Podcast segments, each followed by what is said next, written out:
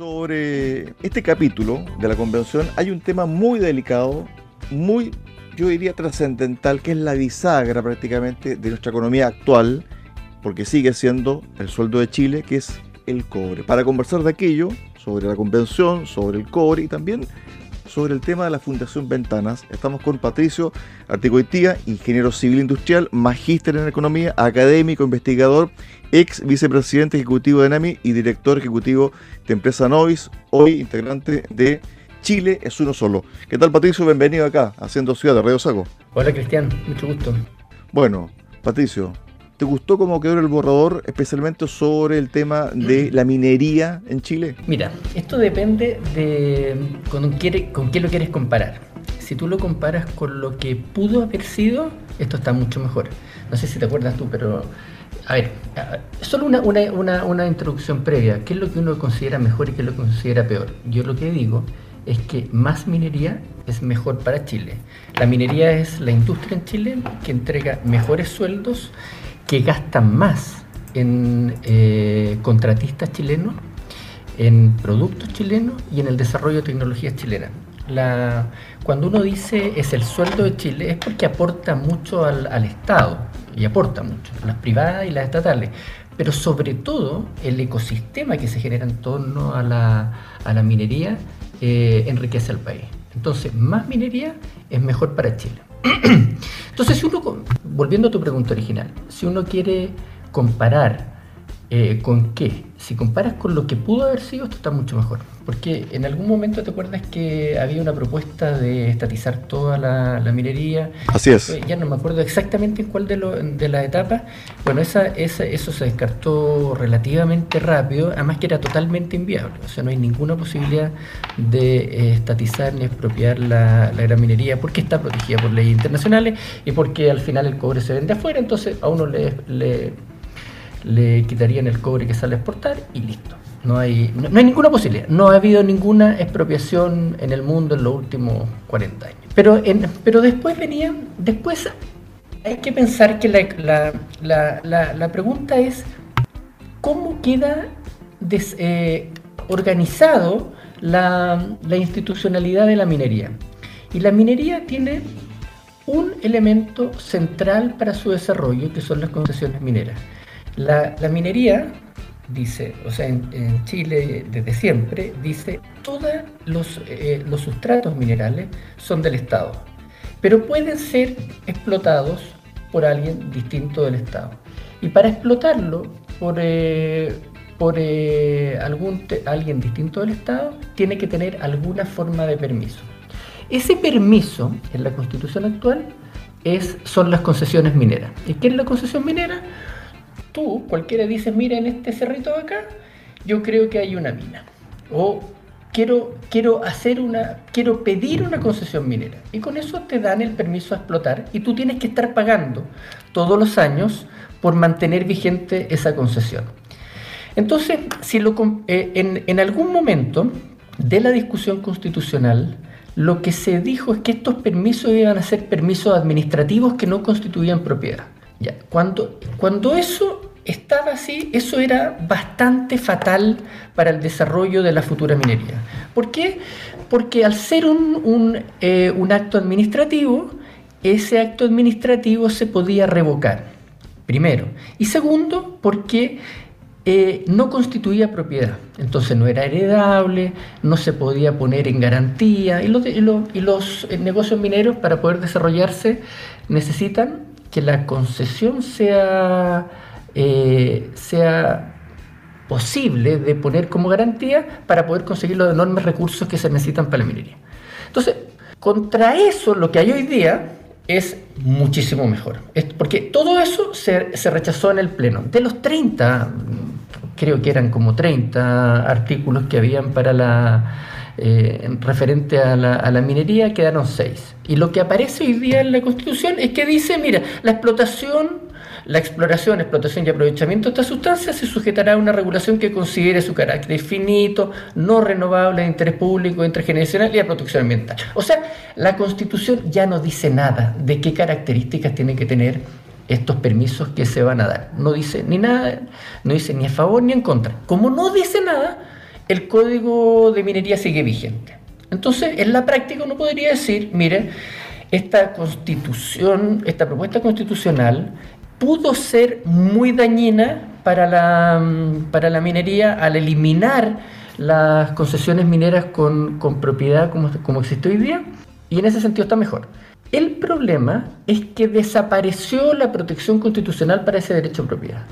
O sea, en la constitución que hoy día está vigente, la propiedad minera, eh, la, claro, la propiedad minera está regulada por el Código de Minería, que a su vez es, una ley orgánica constitucional. Entonces, para hacer una modificación que cambiara sustancialmente eh, los derechos de la propiedad minera, era eh, habría sido necesario hacer una modificación del tipo cambio constitucional. Hoy día basta con un cambio de ley simple. Entonces, en ese sentido, con respecto a lo que hay hoy día, esta propuesta constitucional deja mucho, mucho más débil a la minería y la posibilidad de que haya más explotación minera. Patricio, sobre el tema de la minería, está también el tema del cuidado al medio ambiente. Y aquí quiero hacer un enlace sobre el rol que pudiesen jugar en el norte de nuestro país los pueblos originarios. ¿Por qué? Porque en definitiva también está este, o está mejor dicho, esta suerte de consulta a pueblos originarios si es que algún proyecto, en este caso minero, pudiese, ¿cierto?, intervenir lo que ellos consideran sus territorios ancestrales en el norte del país. ¿Cómo eso se puede zanjar o se zanja, mejor dicho, en el borrador? Bueno, eso, eso no está específicamente mencionado respecto a, lo, a la minería. O sea, simplemente esto es una, lo que tú estás citando es una norma general para todo lo que, para, la, para los desarrollos económicos que, están en ciertas zonas. A mí me parece, esto es lo que a mí me, me parece, yo no soy un gran entendido en, en este equilibrio entre comunidades y desarrollo económico. Eh, pero lo que tú dices, por ejemplo, es, eh, es, lo mismo si, por ejemplo, se va a poner una red de paneles solares para producir energía y que, y puedan ser...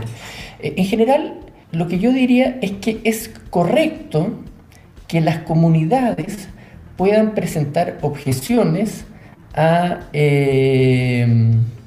a, proyectos, a proyectos que están en su entorno. Yo creo que eso es correcto. Patricio, eh, fíjate, mira, te voy a leer el, artículo. el problema con esto, entiendo, es que se le da un derecho a veto.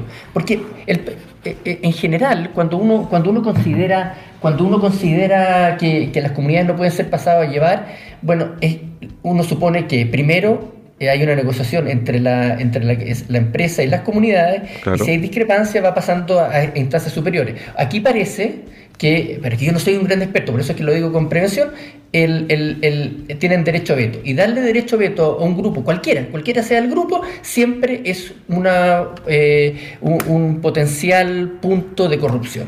Porque es como que salgan a Norma 326, Patricio. Artículo 24. Quedarán excluidos de toda actividad minera los glaciares, las áreas protegidas, las que por razones de protección hidrográfica establezca la ley y las demás que ella declare. Eso es lo que dice la norma 326, artículo 24 del borrador. Por eso te preguntaba sobre el rol que pudiesen jugar, ¿cierto? Las comunidades de pueblos originarios sobre algunos proyectos mineros en relación, por ejemplo, a áreas protegidas. Es que claro, lo que pasa es que esto, es una norma especial para, para normas para para áreas protegidas y también para glaciares. Es más estricta que lo que hay hoy día, pero no tanto más estricta. O sea, te quiero decir que hoy día hay normas, eh, o sea, hacer minería cerca de glaciares es extremadamente complicado y todo lo, la última referencia es que no se puede hacer, ya con las normas que hay hoy día. Esto lo deja más explícito. No creo que haya una diferencia ahí demasiado importante. Lo que tú lo, que tú mencionas de los pueblos originarios está puesto en otras normas, eh, pero que son generales para la minería y para, otro, y para otras actividades. ¿eh? A ver, nos vamos entonces al tema de la Fundación Ventanas. Quedó resuelto el tema entonces, ya acabado un poco el tema de, la minería, es decir, lo que está hoy está mucho mejor de lo que, de lo que se presentó al principio, pero sigue existiendo el tema de la propiedad privada. Que, lo que hay hoy día, sí. Claro. Es mucho más débil. Mira, que yo digo esto es fundamental, porque cuando va a hacer un desarrollo minero, la inversión que hay que hacer es gigantesca. O sea, gigantesca, gigantesca, gigantesca. Aún la pequeña minería. O sea, no hay, yo me atrevería a decir que no hay lo que se llama pequeña minería con inversiones de menos de 2 millones de dólares. O sea, y, y cuando empieza a escalar, después llega a miles de millones de dólares. Entonces, esos miles de millones de dólares solo se van a invertir si es que las reglas son extremadamente estables. Aquí, al quitarle el rango, eh, de, el rango de, ley orgánica constitucional al código minero, se pasa a ley simple y puede ser modificada por, por simple mayoría, y eso debilita muchísimo la, la, propiedad y probablemente hace mucho más inviable la minería. O sea, el, futuros proyectos. Y los hace más inviables. Piensa tú que todos los proyectos buenos ya se han ido haciendo. O sea, hoy día los nuevos proyectos son proyectos más complicados. Eh, entonces uno le ponen más riesgo a proyectos que ya son más complicados, lo más probable es que va a haber mucho menos minería. Eso, eso es muy probablemente así. Nos vamos a la Fundación Ventanas, Patricio. Estamos con eh, Patricio sí, ingeniero civil industrial, también fue ex vicepresidente ejecutivo de ENAMI. ¿Te sorprendió esta decisión del directorio de Codelco de cerrar ventanas? A ver, yo creo que Codelco tiene hace mucho tiempo la idea de que, mm, de que hay que cerrar ventanas porque es, de público conocimiento que ventanas contra los precios de transferencia y qué sé yo que se consideran está perdiendo plata. Eh, eh, yo creo que no ha sido eh, claramente eh, presentado lo que sería el proyecto alternativo de, cierre. Porque si, si es que efectivamente ventanas por escala, que es lo que argumenta Gustavo Lagos, es inviable en el, en el, en el largo plazo, pero sí son viables eh, una fundición más grande probablemente en el norte, habría que armar ese proyecto. Ese es un proyecto muy complicado, no solo complicado por la parte que es relativamente conocida, que es eh, hacer la inversión, montar tecnología extremadamente limpia, sino eh, lo que es más complicado, veo yo, es organizar el sistema de contratos que permita que esa eh, fundición tenga abastecimiento permanente. Porque habría que garantizar que Codelco lo va a abastecer, que lo va a abastecer Enami, que lo va a abastecer la mediana minería y con eso definir el tamaño de la nueva fundición.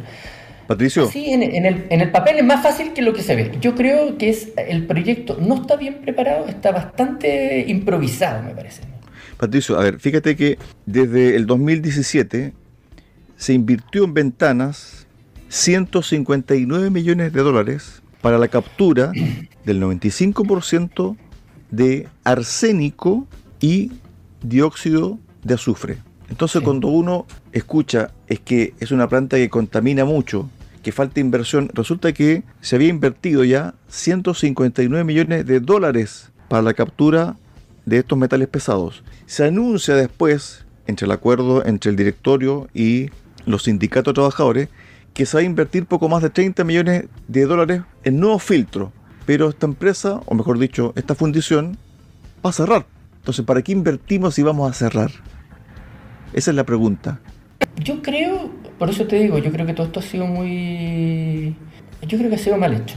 Ha sido... No, está, no está bien definido el proyecto alternativo, no, no se entiende si faltan 30 millones de dólares, ya se han gastado 150 y con eso se va a subir a 98, 99% de captación. No, se entiende muy bien por qué se está haciendo todo. Todo tiene mucha cara de que es por costos de Codelco.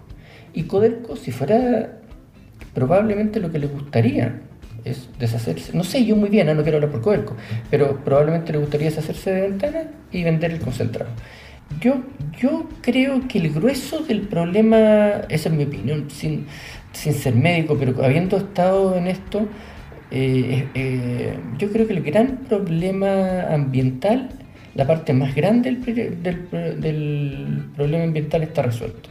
Si, ustedes ven, no sé si tú pasado alguna vez por la, por la fundición de ventanas, pero por, la, por la chimenea no sale ni una gota de humo ni una gota de humo.